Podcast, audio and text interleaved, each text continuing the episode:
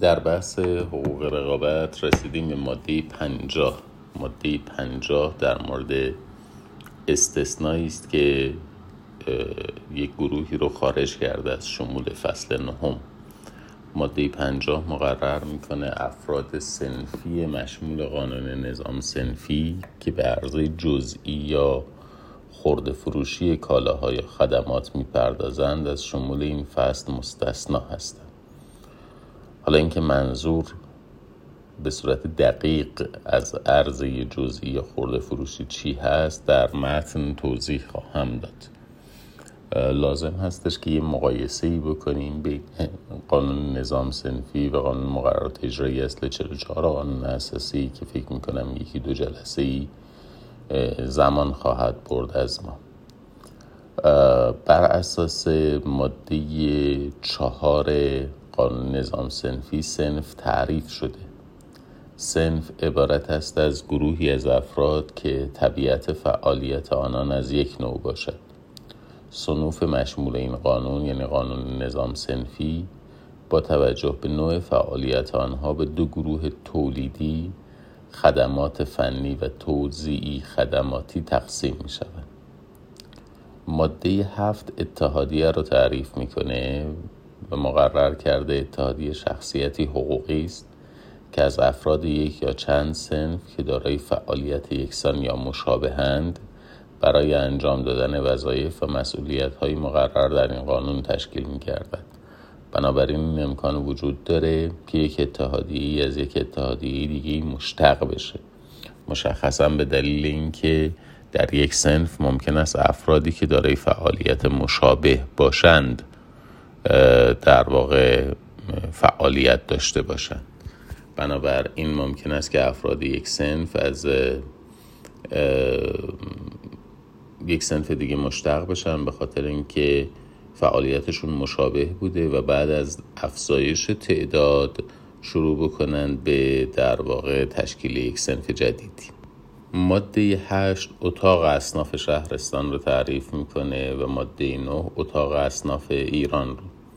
بر اساس ماده هشت قانون نظام سنفی اتاق اصناف شهرستان اتاقی متشکل از رؤسای اتحادیه‌های سنفی هر شهرستان برای انجام وظایف و مسئولیت های مقرر در این قانون هست.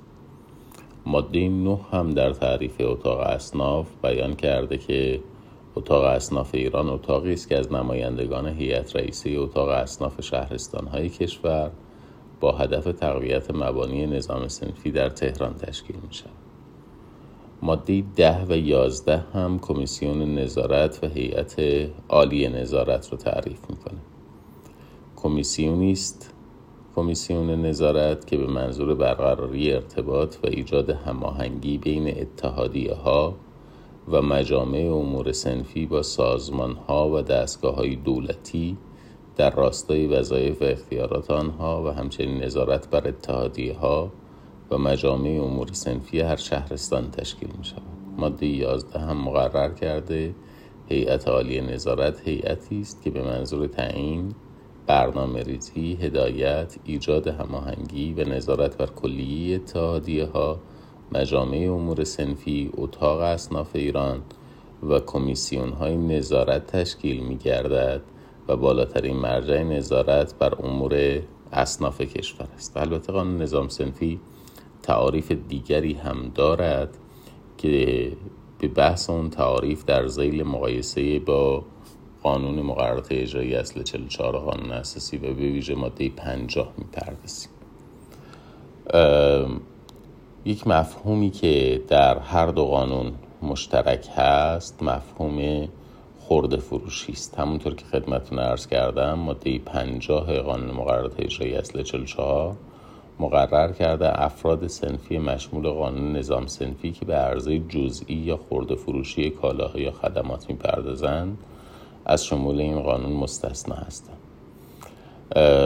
موضوع عرضه جزئی یا خورده فروشی در تعریف فرد سنفی در قانون نظام سنفی مورد توجه قرار گرفته. ماده دو فرد سنفی رو تعریف می‌کنه. بر اساس ماده دو هر شخص حقیقی یا حقوقی که در یکی از فعالیت های سنفی اهم از تولید، تبدیل، خرید، فروش، توزیع، خدمات و خدمات فنی سرمایه گذاری کند و به عنوان پیشور و صاحب حرفه و شغل آزاد خواه به شخصه یا با مباشرت دیگران محل کسبی دایر یا وسیله کسبی فراهم آورد و تمام یا قسمتی از کالا محصول یا خدمات خود را به صورت مستقیم یا غیر مستقیم و به صورت کلی یا جزئی به مصرف کننده عرضه دارد فرد سنفی شناخته می شود پس ملاکی که قانون نظام سنفی بیان کرده عرضه هست. معذرت می‌خوام. عرضه هست به مصرف کننده. عرضه کلی به مصرف کننده نهایی البته بیمعناست چون مصرف کننده کسی است که برای مصرف شخصی خانگی یا خانوادگی اقدام به خرید می‌کنه. حالا که عرضه کلی به معنای فروش به ریسلر هست. یعنی در واقع دو نوع فروش وجود داره. شما ممکن است کالا رو بفروشید به یک بازرگان دیگری که کالا رو می‌خرد از شما به قصد فروش. ماده دوی قانون تجارت هم وقتی داره فعالیت های تجاری رو تعریف می‌کنه می کسی که کالایی رو می‌خرد به قصد فروش یا اجاره تاجر محسوب میشه. این در مقابل مصرف کننده است. یعنی کسی که کالا رو می‌خرد برای مصرف خودش. به این ترتیب به نظر می‌رسه منظور اصلی در قانون نظام سنفی از مفهوم خورده فروشی و همینطور منظور ماده پنجاه از عرضه جزئی خورده فروشی روابط با مصرف کننده نهایی باشه. اینطور معنا پیدا می‌کنه چون خارج کردن از شمول قانون مقررات اجرایی اصل 44 قانون اساسی در صورتی که ما خورده فروشی رو مخاطب خریدش رو مصرف کننده نهایی قرار بدیم مشمول قانون حمایت از مصرف کننده خواهد سوال دیگه این هستش که آیا قانون مقررات اجرایی بر اصناف خاص خارج از شمول قانون نظام سنفی هم حاکم هستش یا نه؟ این مسئله از این جهت هستش که تبصره ماده یک قانون نظام سنفی مقرر کرده سنوفی که قانون خاص دارند از شمول این قانون. یعنی قانون نظام سنفی مستثنا می باشند قانون خاص قانونی است که بر اساس آن نحوه صدور مجوز فعالیت تنظیم و تنسیق امور واحدهای زیرفت نظارت بازرسی و رسیدگی به تخلفات افراد و واحدهای تحت پوشش آن به سراحت در متن قانون مربوطه معین می شود به عنوان مثال به نظر می‌رسه که کانون های وکلای دادگستری با توجه به لایحه استقلال کانون وکلای دادگستری سنف مشمول قانون خاص تلقی میشن. ماده پنجاه وقتی می‌خواد استثنا رو تعریف کنه میگه افراد سنفی مشمول قانون نظام سنفی از شمول این فصل مستثنا هستند ظاهر ماده پنجاه دلالت بر عدم شمول خورده فروشان مشمول قانون نظام سنفی داره و در ظاهر خورده فروشان مشمول قوانین خاص مشمول فصل نهم قانون مقررات اجرایی اصل 44 قانون اساسی خواهند بود. اما به نظر می‌رسه هدف از استثنای ماده 50 مستثنا کردن فعالیت های خورده فروشی در معنای فروش به مصرف کننده نهایی است که اصولا تابع قانون حمایت از مصرف کننده قرار می‌گیره. این تفسیر با منطق سازگارتره. پس بنابراین به نظر می‌رسد هر گونه فعالیت سنفی که مستلزم فروش کالای خدمات به مصرف کننده نهایی باشه از شمول فصل نهم قانون مقررات اجرایی اصل 44 خارج خواهد بود و تابع قانون حمایت از مصرف کننده قرار می‌گیره. در قانون نظام سنفی و قانون مقررات اجرایی اصل 44 قانون اساسی هر دو موضوع اخص پروانه برای فعالیت مورد توجه قرار گرفته. بند 21 ماده یک از قانون مقررات اجرایی اصل 44 قانون اساسی در مورد مجوز کسب و کار صحبت کرده تعریف کرده مجوز کسب و کار. بر اساس بند 21 ماده یک قانون مقررات اجرایی اصل 44 قانون اساسی مجوز کسب و کار هر نوع اجازه کتبی ام از مجوز پروانه اجازه نامه گواهی جواز استعلام موافقت تاییدیه یا مسببه است که برای شروع ادامه توسعه یا بهره برداری فعالیت اقتصادی توسط دستگاه های اجرایی موضوع ماده پنج قانون مدیریت خدمات کشوری مصوب 8 هفته 1386 و ماده 5 قانون محاسبات عمومی مصوب 1 6 1366 شوراهای اسلامی شهر و روستا اتاقهای بازرگانی صنایع معادن و کشاورزی اتاقهای تعاون یا اصناف تشکلهای اقتصادی اتحادیه ها شوراها مجامع و نظام های سنفی یا نمایندگان متصدیان مستقیم و غیر مستقیم آنها صادر می‌کرد ماده پنج قانون نظام سنفی هم آمده پروانه کسب رو تعریف کرده. بر اساس ماده پنج قانون نظام سنفی پروانه کسب مجوزی است که طبق مقررات این قانون به منظور شروع و ادامه کسب و کار یا حرفه به صورت موقت یا دائم به فرد یا افراد سنفی برای محل مشخص یا وسیله کسب معین داده می شود ماده دوازده قانون نظام سنفی مقرر کرده افراد سنفی موظفا قبل از تأسیس هر نوع واحد سنفی یا اشتغال به کسب حرفه نسبت به بحث پروانه پروانه کسب اقدام کنند. یه مفهومی هم پیش بینی کرده است به اسم پروانه تخصصی فنی. موضوع ماده 6 که بر اساس ماده 6 پروانه تخصصی فنی گواهی نامی است که برداشتن مهارت انجام دادن کارهای تخصصی یا فنی دلالت دارد و به وسیله مرجع زی صلاح صادر می شود مثل مثلا مجوز تبابت که توسط نهادهای تخصصی پزشکی صادر میشه. بر اساس ماده 13 قانون نظام سنفی صدور پروانه کسب برای مشاغل تخصصی و فنی مستلزم اخذ پروانه تخصصی و فنی از مراجع زیرب به وسیله متقاضی است. مثل ارزم به خدمتون تأسیس داروخانه. یک قاعده عجیبی که در ماده 13 پیش بینی شده این هستش که شما می توانید پروانه کسب در یک امر تخصصی فنی تحصیل بکنید بدون اینکه خودتون در اون زمینه تخصص داشته باشید. کافی است که یکی از افرادی که در اون واحد نظام سنفی فعالیت می‌کنه. اون تخصص مربوطه رو داشته باشه. اگر متقاضی واجد شروط لازم اگر متقاضی واجد شروط لازم برای اخذ پروانه تخصصی فنی نباشد حضور یک نفر شاغل دارنده پروانه تخصصی فنی در واحد سنفی برای صدور پروانه کسب به صورت مشروط به نام متقاضی کافی است.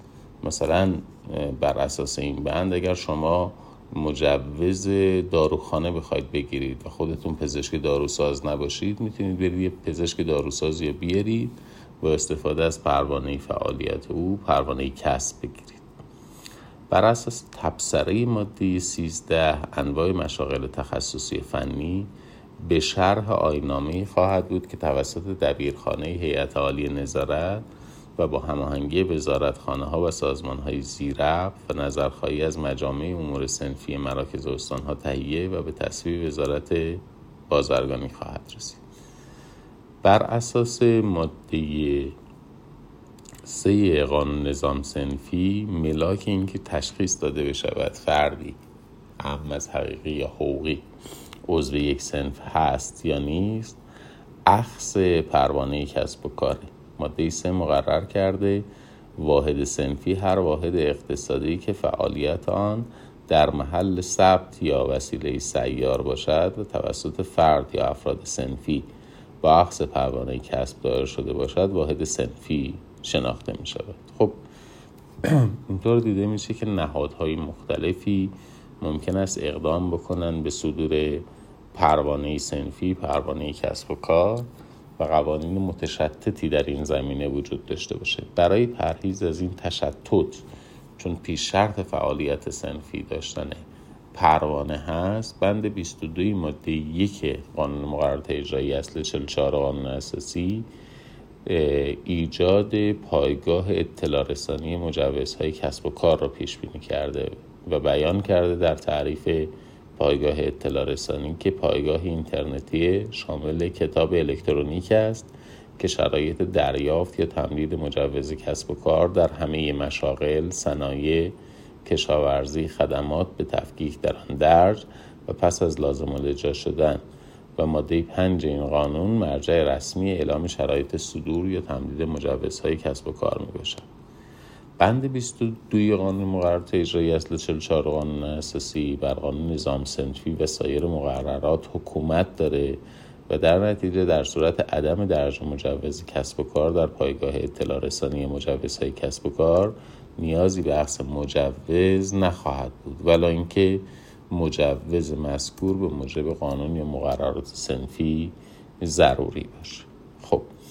پس بنابراین می توانیم یک جمعبندی بکنیم. بگیم اون استثنایی که در ماده 50 قانون مقررات اجرایی اصل 44 پیش بینی شده دو تا ویژگی داره.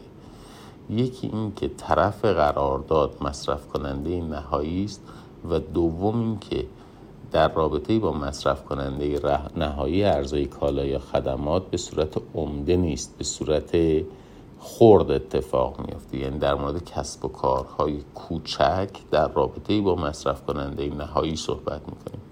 چون مثلا یک اپراتور مخابراتی هم قراردادش قرارداد با مصرف کننده نهایی هستش. بهش میگن قراردادهای B to C business to customer. اما یک اپراتور خدمات مخابراتی یک اپراتور موبایل یک عرضه کننده خرد نیست یک عرضه کننده کلان تلقی میشه. بنابراین حتی با وجود اینکه قراردادش با مصرف کننده نهایی است به دلیل اینکه عرضه کلان داره مشمول فصل نهم قانون مقررات اجرایی اصل 44 قانون اساسی قرار می‌گیره. مسئله دیگر شخصیت حقوقی عرض بکنم خدمت شریف شما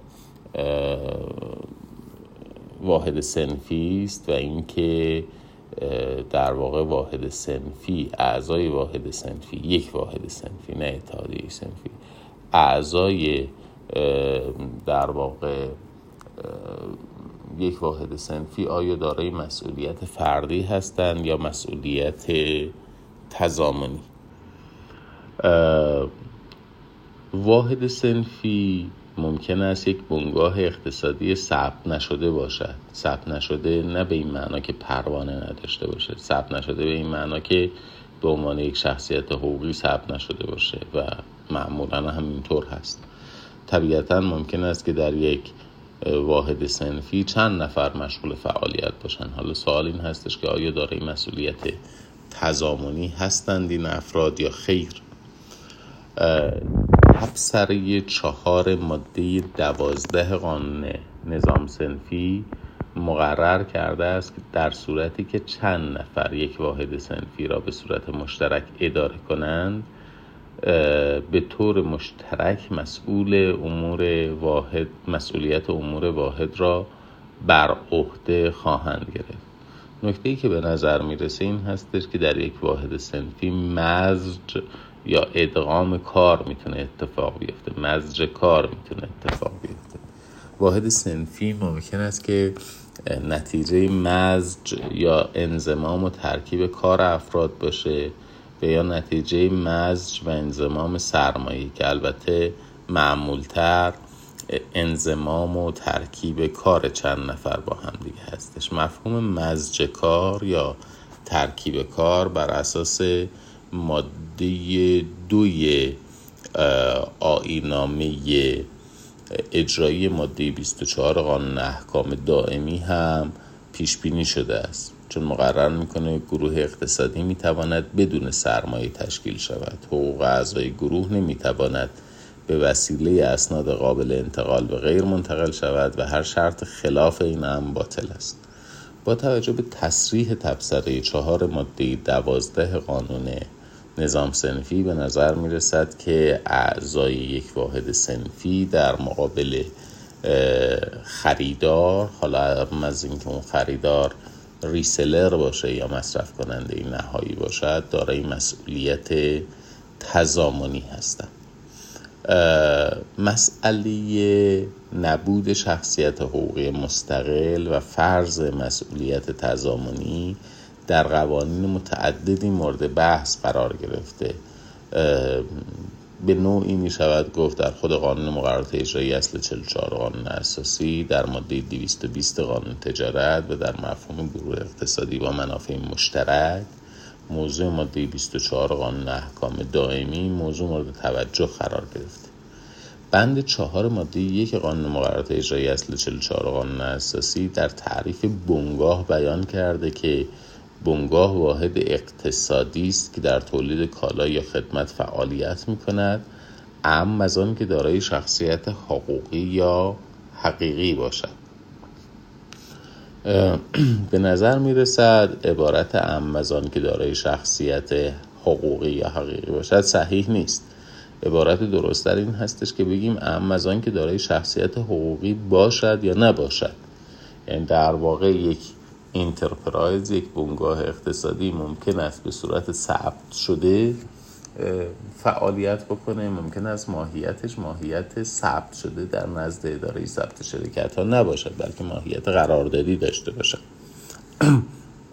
این تفسیر که یک بنگاه اقتصادی ممکن است در نتیجه ثبت به وجود آمده باشد. در نزد اداره ثبت شرکت ها و مؤسسات غیر تجاری. یا در نتیجه یک قرارداد به وجود آمده باشد از ماده 220 قانون تجارت هم استنباط میشه. ماده 220 قانون تجارت مقرر کرده هر شرکت ایرانی که فعلا وجود داشته یا در آتیه تشکیل شود. و با اشتغال به امور تجارتی خود را به صورت یکی از شرکت های مذکور در این قانون در نیاورده و مطابق مقررات مربوطه به آن شرکت و مطابق مقررات مربوطه به آن شرکت عمل نماید شرکت تضامنی محسوب شده و احکام راجب شرکت های تضامنی بر آن اعمال خواهد شد. خب این نشون میده که از دید قانون تجارت ممکن است یک بنگاه اقتصادی به وجود بیاد به صورت شرکت هم ثبت نشده باشد. اگر به صورت شرکت ثبت نشده باشد از دید ماده 220 قانون تجارت اون بنگاه اقتصادی که می‌تواند یک واحد سنفی باشه شرکت تضامنی محسوب میشه. یعنی تضامن مستنبت از ماده 220 قانون تجارت با تفسیر 4 ماده 12 قانون نظام سنفی هم انطباق داره البته ما یک مقرره خاص دیگری هم داریم به اسم گروه اقتصادی با منافع مشترک. گروه اقتصادی با منافع مشترک تنها نهادی است که در نظام حقوق ایران با joint venture ها یعنی مشارکت های تجاری که به اشتباه در ایران بهش میگن مشارکت مدنی و به ویژه کنسرسیوم ها مشابه علت مشابهت بیشتر با کنسرسیوم ها الزامی نبودن سرمایه برای این نهاده. هرچند joint venture هم می‌تواند فاقد سرمایه در معنای دقیق کلمه باشه. علت ادعای مشابهت گروه اقتصادی با منافع مشترک و کنسرسیوم ها به صورت خاص تبصره یک ماده هشت آیین‌نامه اجرایی ماده 24 قانون احکام دائمی است.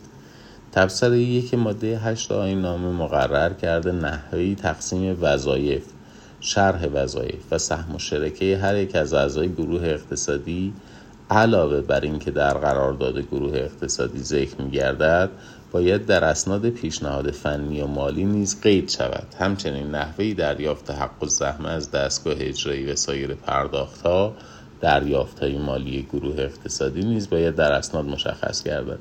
این مشخصا مربوط به اسناد مناقصه هست. وقتی چند شرکت پیمانکاری در قالب یک کنسرسیوم به کارفرما و معمولا کارفرمای دولتی پیشنهاد انجام کاری رو ارائه میدن.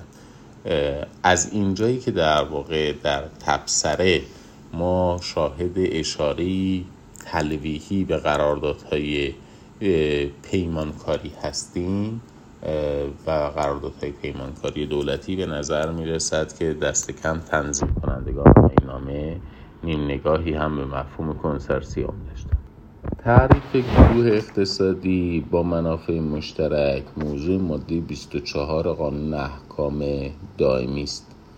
بر اساس ماده 24 قانون احکام دائمی تشکیل گروه اقتصادی با منافع مشترک با مشارکت دو یا چند شخص حقیقی و حقوقی به منظور تسهیل و گسترش فعالیت اقتصادی و تجاری برای یک دوره محدود و بر اساس قرارداد کتبی پس از ثبت در مرجع ثبت شرکت ها در قالب شرکت مدنی و ضوابط شرایط مربوط به آن و با رعایت موازین اسلامی و اصل منع اضرار به غیر و منع انحصار مجاز است.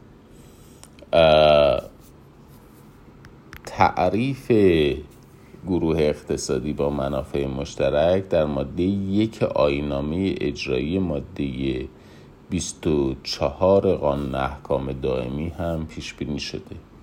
ماده یک آینامه مقرر کرده گروه اقتصادی با منافع مشترک به مشارکت دو یا چند شخص حقیقی و حقوقی به منظور تسهیل و گسترش فعالیت اقتصادی و تجاری در قالب شرکت مدنی برای یک دوره محدود و بر اساس قرارداد کتبی با رعایت موازین اسلامی و اصل و من اضرار به غیر و من انحصار گفته می شود صلاحیت و ظرفیت گروه اقتصادی از اجتماع مجموع صلاحیت و ظرفیت اعضای گروه حاصل می شود نکته ای که در اینجا وجود داره جایگاه قرارداد کتبی است برای تشکیل شرکت تزامانی به حکم ماده 220 قانون تجارت و یا تشکیل واحد سنفی قرارداد کتبی ضروری نیست. اما پیش بینی شده برای تشکیل گروه اقتصادی با منافع مشترک قرارداد کتبی ضروری است ماده یک آینامه اجرایی ماده 24 قانون احکام دائمی در مورد ضرورت وجود قرارداد کتبی مقرر کرده. قرارداد کتبی مرتبط به گروه اقتصادی باید در مرجع ثبت شرکت ها ثبت شود و از تاریخ ثبت از شخصیت حقوقی برخوردار خواهد شد. نکته این هستش که اساسا بنگاه های اقتصادی قراردادی و مبتنی بر مسئولیت تضامنی پیش از شرکت های ثبتی وجود داشتند و شخصیت اونها هم نیازمند ثبت نیست. کما اینکه فرض ماده 220 قانون تجارت هم ثبت نبوده. بنابراین منوط کردن وجود شخصیت حقوقی به ثبت یک الزام نادرسته. تبصره یک در واقع قانون احکام دائمی ماده 24ش در مورد مسئولیت تزامانی مقرر کرده است که تغییر در حیطه اختیارات مدیران در قرارداد در قبال اشخاص سالس قابل استناد نیست و اعضای گروه به طور تضامنی مسئول پرداخت دیون گروه از اموال شخصی خود می باشند مگر اینکه با اشخاص سالس طرف قرارداد به ترتیب دیگری توافق شده باشد. مراجع ثبت کننده در صورت نسبت به ثبت این شرکت ها اقدام می کنند که در قرارداد شرایط تضامن قید شده باشد.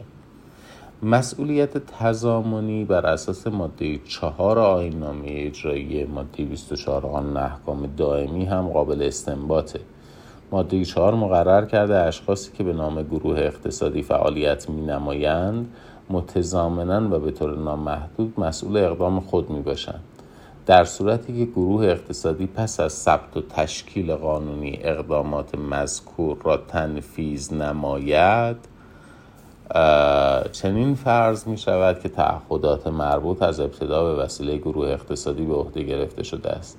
به هر حال ثبت گروه اقتصادی موجب سقوط تعهدات در مقابل دیگران نمی شود. ماده شش آینامه هم در مورد مسئولیت تضامنی مقرر کرده. اعضای گروه اقتصادی متضامنا مسئول پرداخت دیون گروه اقتصادی از اموال شخصی خود می باشند مگر اینکه با اشخاص سالس طرف قرارداد خلاف این هم توافق شده باشد. و یه سری ضوابطی رو از این حیث میاره.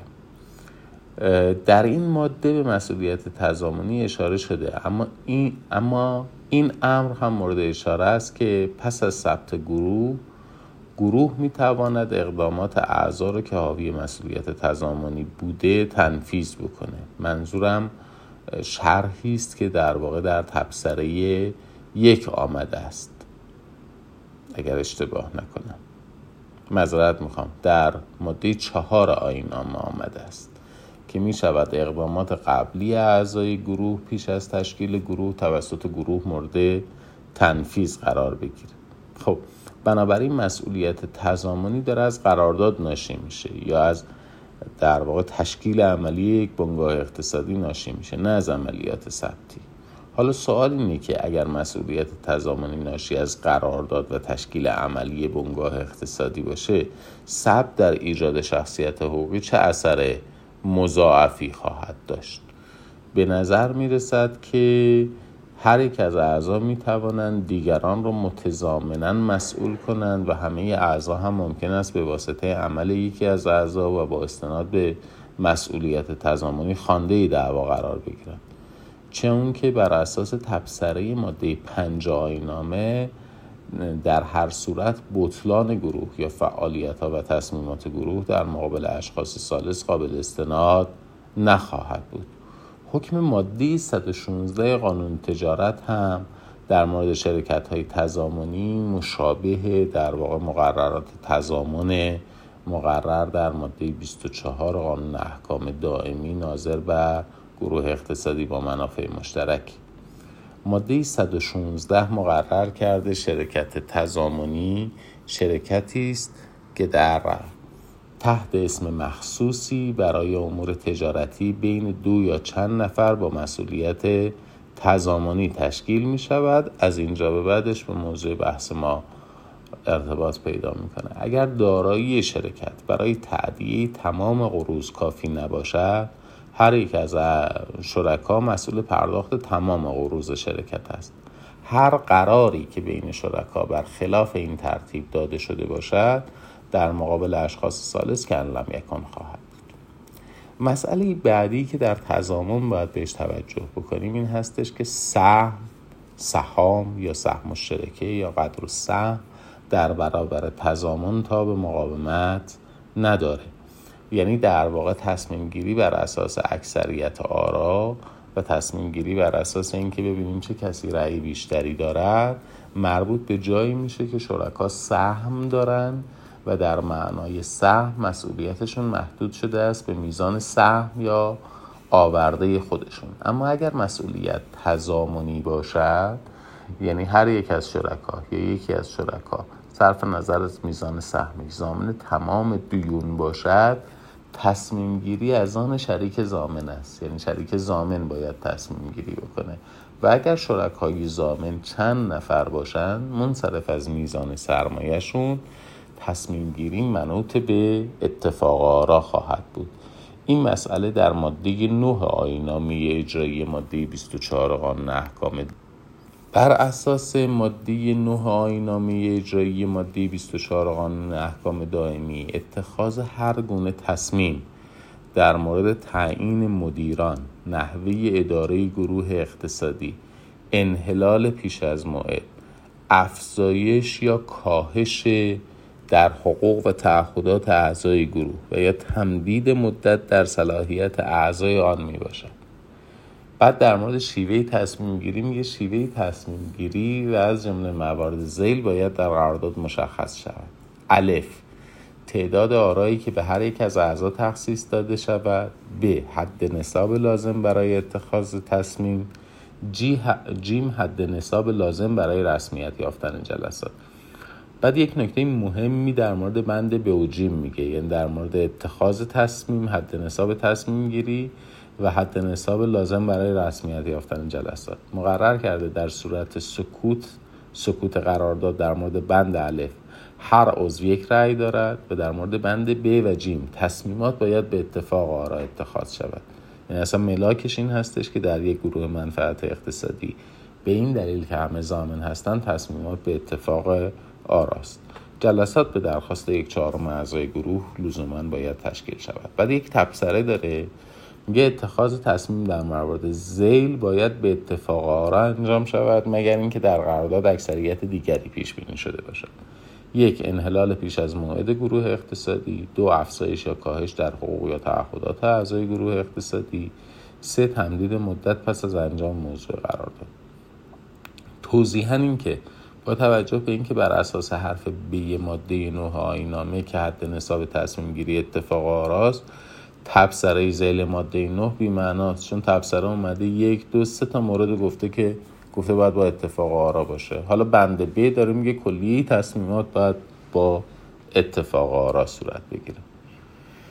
مسئله بعدی که باید بهش بپردازیم مسئله نحوه مراجعه به اعضا به عنوان زامن دیون هستش. یعنی ما برای دریافت دیون از شریک زامن آیا مستقیما می توانیم مراجعی داشته باشیم یا ضوابط و در واقع تشریفاتی وجود داره؟ بر اساس ماده شش آینامه اعضای گروه اقتصادی متضامنا مسئول پرداخت دیون گروه اقتصادی از اموال شخصی خود هستند مگر اینکه با اشخاص سالس طرف قرارداد خلاف این هم توافق شده باشد چنانچه قرارداد بین اعضا اجازه بدهد عضو جدید می تواند نسبت به دیونی که قبل از عضویت او ایجاد شده اند معاف باشد. تصمیم به معافیت باید در مرجع ثبت شرکت ها ثبت شده و در روزنامه رسمی انتشار یابد. اما در مورد خود در واقع مطالبه به عنوان شریک زامن اینطور مقرر کرده. طلبکاران گروه اقتصادی